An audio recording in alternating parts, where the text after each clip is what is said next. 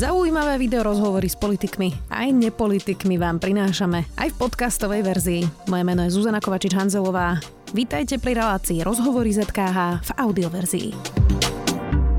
Venuje sa neurobiológii, pracovala aj na prestížnej Mayo Clinic a stále pracuje na výskume liečby Parkinsonovej choroby. Vedkynia na svetovej úrovni sa vrátila naspäť na Slovensko.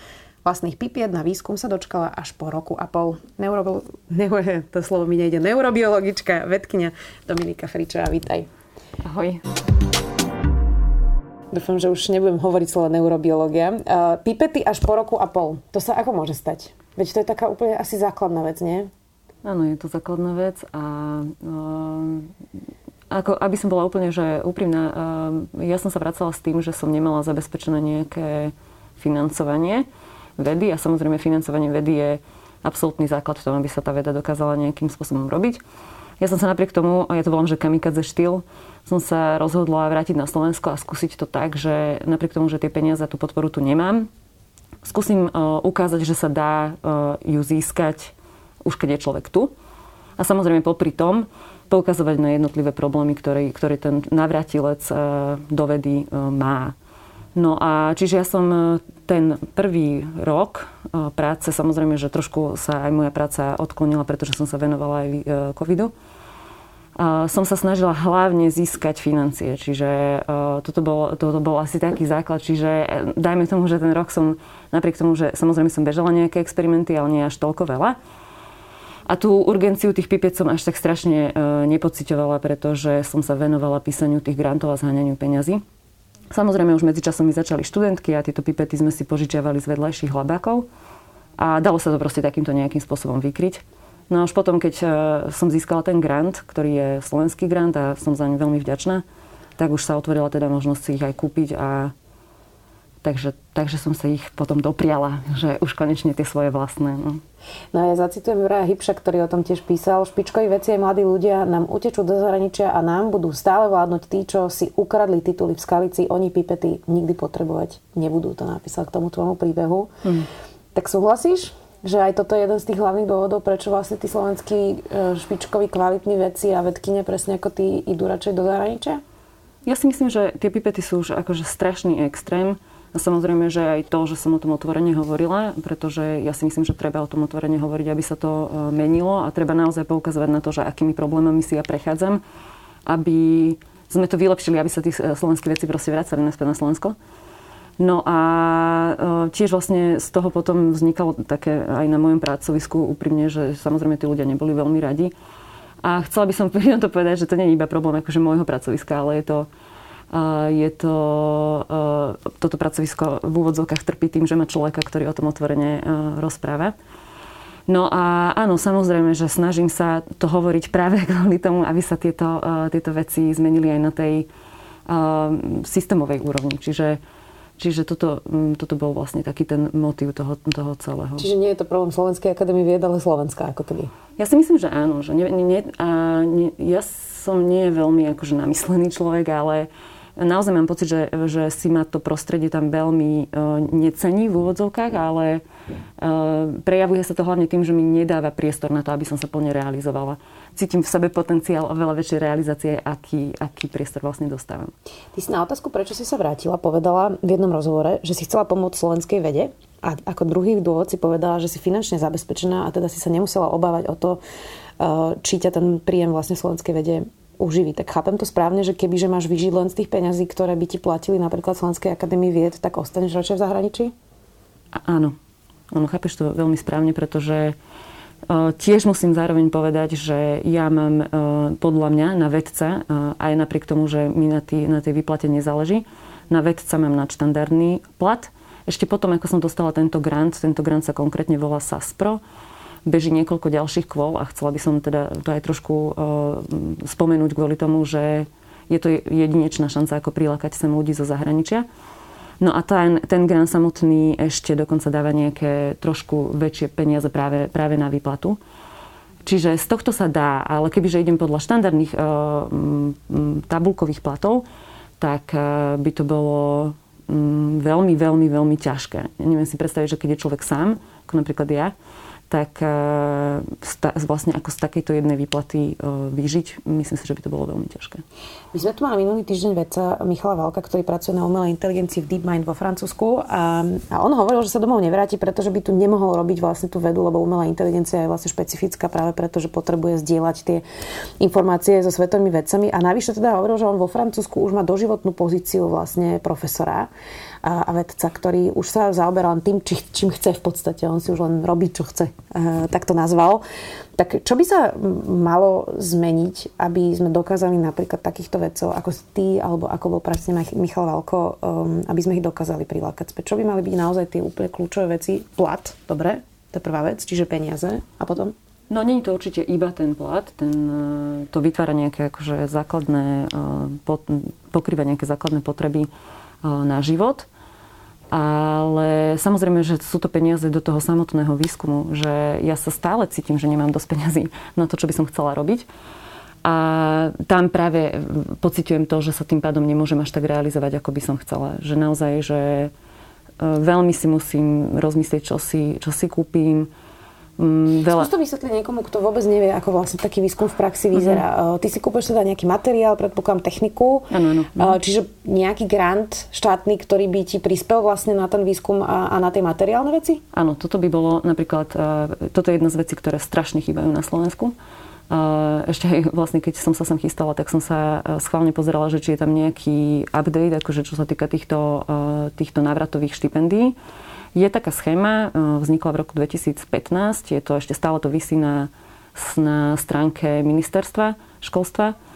A schéma podpora, návrat, od, podpora návratu odborníkov, kde sa dozviete to, že uh, veľmi je dôležitý návrat odborníkov, ale vlastne nič tam není akože o tej schéme ani napísané, koľko je to peňazí na koľko rokov. A dokonca by som si dovolila tvrdiť, že tá schéma je absolútne nefunkčná. Uh-huh. Čiže môžeme my hovoriť o tom, že sa e, slovenskí vedci nevracajú, to je jedna vec, ale druhá vec, že oni nemajú absolútne žiadnu možnosť e, nejakej podpory na to, aby sa mohli vrátiť. Mm-hmm. No a áno, čo sa týka toho, tých peňazí, tak uh, málo ľudí si vie predstaviť, že ako, aké nákladné je zariadiť si nejaký základný labák, kde mám naozaj iba najzákladnejšie veci a 20 tisíc eur sa na to minie naozaj iba na na, na najzákladnejšie veci. A potom si človek potrebuje uh, kúpiť nejaké uh, základné chemikálie a tak ďalej a ďalších uh, 10 tisíc je vo vzduchu, hej. Čiže na začiatok by naozaj veľmi pomohlo, keby že človek dostane solidný štartovací balík, aby mohol začať robiť. A nie napríklad ako ja e, stráviť rok e, písaním rôznych grantov, aby som e, vôbec tieto základné peniaze získala. Uh-huh. Takže sa to transformuje na to, že robíš papierovačky, aby si vôbec mohla robiť nejaký základný výskum? Nie je to úplne, že papierovačky. Mňa baví aj písať tie granty, pretože je to veľmi kreatívna činnosť, kde človek rozmýšľa, že toto sa vie, toto sa nevie a ako by sme sa mohli dopracovať k tomu, čo sa nevie.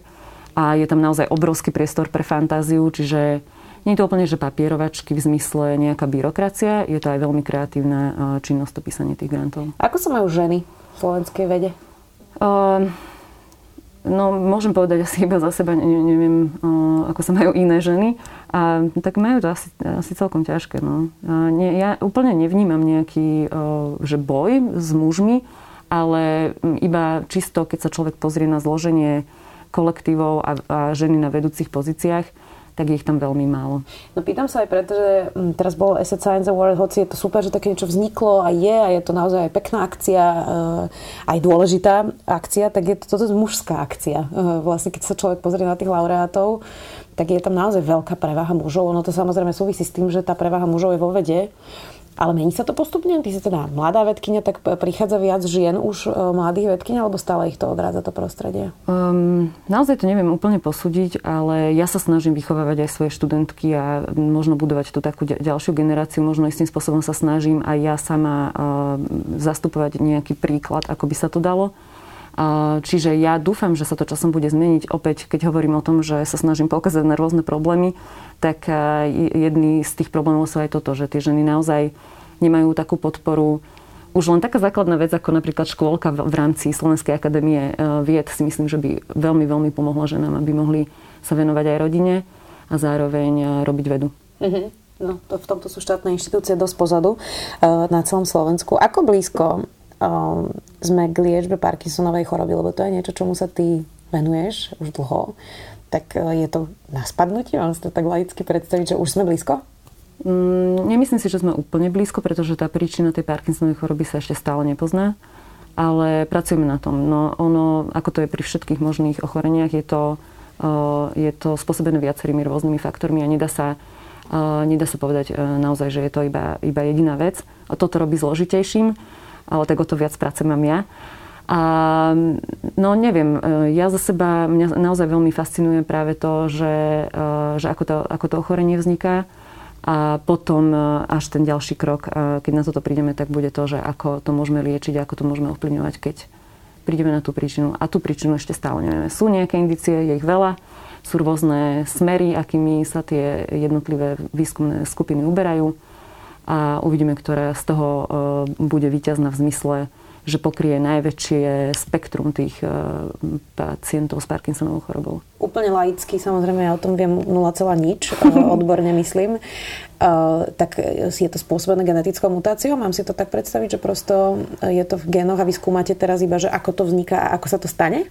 Mm, je veľká časť, alebo no, nie až taká veľká časť, dosť malá časť Parkinsonovej choroby je jednoznačne spôsobená práve mutáciou v génoch ale mm, tá druhá, tá veľká časť, tá majorita vlastne z toho celého, sa predpokladá, že je to tiež geneticky nejaký podklad tam, ale zrejme je to genetický podklad na, viacerý, na úrovni viacerých génov, nie len jedného, čiže nie je to iba taká jednoduchá, že áno, túto mutáciu, keď má, máme, tak dostaneme Parkinsonovú chorobu, ale musíme mať kombinácie tých mutácií ako keby. A zároveň je tam veľká úloha prostredia, zase to znie možno ako také kliše, ale Naozaj sa ukazuje, že pri Parkinsonovej chorobe zohráva obrovskú úlohu práve prostredie, v ktorom človek pôsobí, či už je to rôzna úloha rôznych toxínov, pesticídov a tak ďalej. Mhm. Inak na toto som sa presne chcela aj opýtať. Mm, mení gény vlastne prostredie, lebo sú prosto príbehy identických dvojčiek, ktoré vyrastali v rôznych prostrediach. Majú oni stále rovnaké DNA, alebo to prostredie, v ktorých vyrastali, presne môžu tam byť toxiny, môžu tam byť e, rôzne iné faktory, tak mení to, to vlastne potom tú DNA, mení to tú genetiku? Genetiku nie, ale to, ako sa tie gény potom prejavia. Čiže nie je to na tej úrovni tej DNA, ale je to skôr na tej úrovni už e, ďalšej e, tzv. expresie, čiže prejavu tých génov. A to sú už na úrovni, dajme tomu, tých proteínov. Čiže áno, e, dochádza, dochádza tam aj k rôznym napríklad iným modifikáciám. Môže to byť tiež, samozrejme, ale ja si myslím, veľakrát, to je tiež taká až pomaly kliše formulka, hovorí sa, že genetika nabíja tú zbraň, ale spúšťačom je prostredie. Uh-huh. Uh-huh. Čiže je to veľmi podstatné. Ty si tak hovorila o takých osobnejších veciach. Ja som si teraz pozerala aj tvoje sociálne siete, že si si dala zmraziť uh, vajíčka a hovoríš o tom otvorene um, aj o tých krokoch, uh, ktoré zacitujem ťa, my ženy v mnohých krokoch vieme prevziať kontrolu nad tým, ako chceme, aby náš život vyzeral. A dala som takú poznámku, obzvlášť keď sledujem súčasné dianie na Slovensku. Tak uh, chápem správne, že to bola narážka na diskusiu o interrupciách? Áno, samozrejme. A to bol jeden z motivov, prečo o tom hovorím. Ale teda naozaj som netu, že netušila, že sa dostaneme k tejto téme. Ale... tak je to zaujímavá téma. Ty si vlastne upozornila aj na to, že na Slovensku stále nemôže žena ísť vlastne na, na oplodnenie darcu. Ja teda mám v svojom okolí v zahraničí teda nejakých známych, ktoré teda ženy, ktoré išli presne, že mali teda spermiu od niekoho cudzieho a majú samé uh-huh. dieťa. Um, tak ty vidíš prepojenie týchto tém, že uh, ženské práva, ženské možnosti, teraz tá diskusia, uh, interrupcie, toto je niečo, uh, čo súvisí podľa teba? Áno, samozrejme. A ja keď som si dávala zmrazovať tie vajíčka, som, to bolo minulý rok, som mala 37 rokov a ehm, na slovenskej legislatíve, že ehm, tie vajíčka môžu byť oplodnené do veku ženy 49 rokov. Tak som si už vtedy hovorila, že ešte stále mám tých 12 rokov a akože neplánujem, neplánujem byť tehotná v 50 hej, ale mám tých 12 eh, rokov na to, aby sa tá legislatíva ešte stále, dajme tomu, zmenila aj v tej možnosti, keby náhodou k tomu došlo, že by som si predsa len mohla zobrať spermie zo spermobanky a, a mohla by som mať e, dieťa aj sama, čo teraz nie je. A keď sledujem vlastne tie reštrikcie ohľadne interrupcie, ako sa to strašne e, pritvrdzuje, tak vlastne to vnímam ako obrovský krok e, dozadu oproti, oproti svetu. Uh-huh. Uh, tak nie je riešenie, že by si šla do zahraničia? Uh, je. Je to jedno z riešení, kde by som znovu vlastne musela podstúpiť zmrazenie alebo teda odobratie vajíčok. A že je to neprenosné vlastne?